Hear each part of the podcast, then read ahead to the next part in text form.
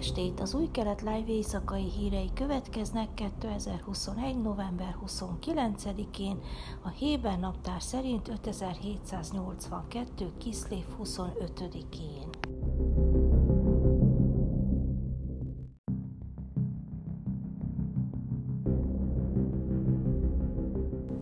Vasárnap egy jeruzsálemi eseményen Zev Elkin lakás- és építésügyi miniszter megküzdött Geri Kasparov saknagymesterrel.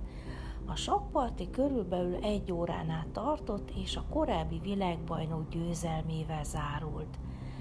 Beteljesítettem egy gyerekkori álmomat. Hősöm és egy sakvilágbajnok ellen játszottam, aki megszerettette velem ezt a játékot. Idézte a Ynet hírportál elkint a játszma után. Duplán izgalmas a világ legrégebbi játéket játszani a világ egyik legrégebbi városában.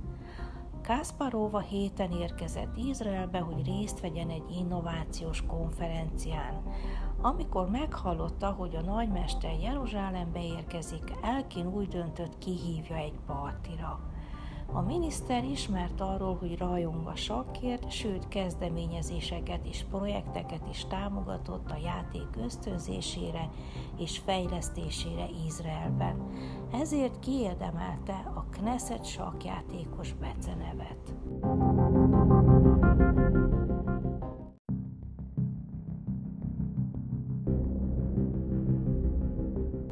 Az Eget buszvállalat egyik sofőrjét és utasait vasárnap este kiengedték a karanténból, miután az egészségügyi minisztérium rájött, hogy tévedett, és az első személy, akinél a koronavírus omikron változatát diagnosztizálták, valójában nem utazott velük. A sofőrt és az összes utast, akik november 23-án a 390-es egedjárattal utaztak, az egészségügyi minisztérium arra kérte, hogy vonuljanak karanténba a koronavírus tesztjük kiértékeléséig. Kiderült azonban, hogy a szupervariánssal fertőzött utas soha nem tartózkodott a szóban forgó járaton. Valójában előző nap utazott Eilátra. A kormány új kérelemmel fordult azokhoz, akik november 22-én 14 óra 30 perckor ugyanazon a buszvonalon utaztak, mondván vonuljanak karanténba és végezzenek koronavírus tesztet. Ez azonban azt jelenti, hogy vasárnap estig a hiba felfedezéséig ezek az utasok szabadon mozoghattak. A buszsofőr és az egészségügyi minisztérium képviselője közötti beszélgetésről készült felvételt hétfő reggel tette közzé a Ynet hírportál.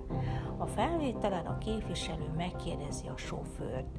Azt mondták neked, hogy vonulj karanténba, ugye? Amikor igennel válaszol, azt mondja, eltörölték, hiba történt, a beteg nem volt a buszon, szóval ennyi, nem kell elszigetelve maradnod.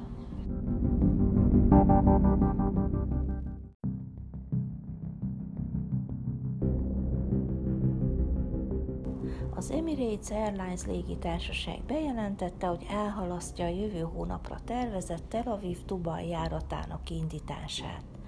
A tervek szerint december 6-án ünnepélyes keretek között indult volna el a Ben Gurion repülőtére a világ legnagyobb utasszállító járata, az Airbus A380.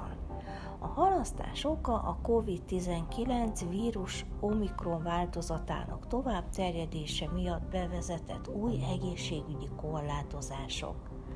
Az Egyesült Arab Emírségek légitársasága már nem első alkalommal halasztott el a régóta vált Tel Aviv-Dubaj menetrendszerű járat indítását, miközben a Fly Dubai több mint egy éve már beüzemelte járatait ugyanezen az útvonalon. A kelet-ázsiai és más országokba irányuló csatlakozás erőnyei mellett az Emirates járatai az elállal szemben Szaudarábia légterét használva lerövidíthetik az ázsiai útvonalakat. A légitársaság közleménye szerint a halasztás az izraeli kormány által a közelmúltban kiadott változások eredménye. Az Emirates elkötelezett amellett, hogy amint a helyzet lehetővé teszi, elindítja járatait Tel Avivba, és továbbra is szorosan együttműködik az illetékes hatóságokkal, figyelemmel kísérve a helyzetet, illetve az egészségügyi hatóságok és a kormány utasításait.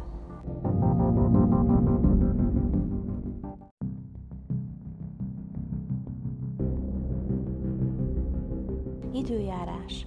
Kedden felhős idő várható, Jeruzsálemben 26, Hajfán 24, Ejláton 32, Ásdodban és Tel Avivban 28 fokra lehet számítani.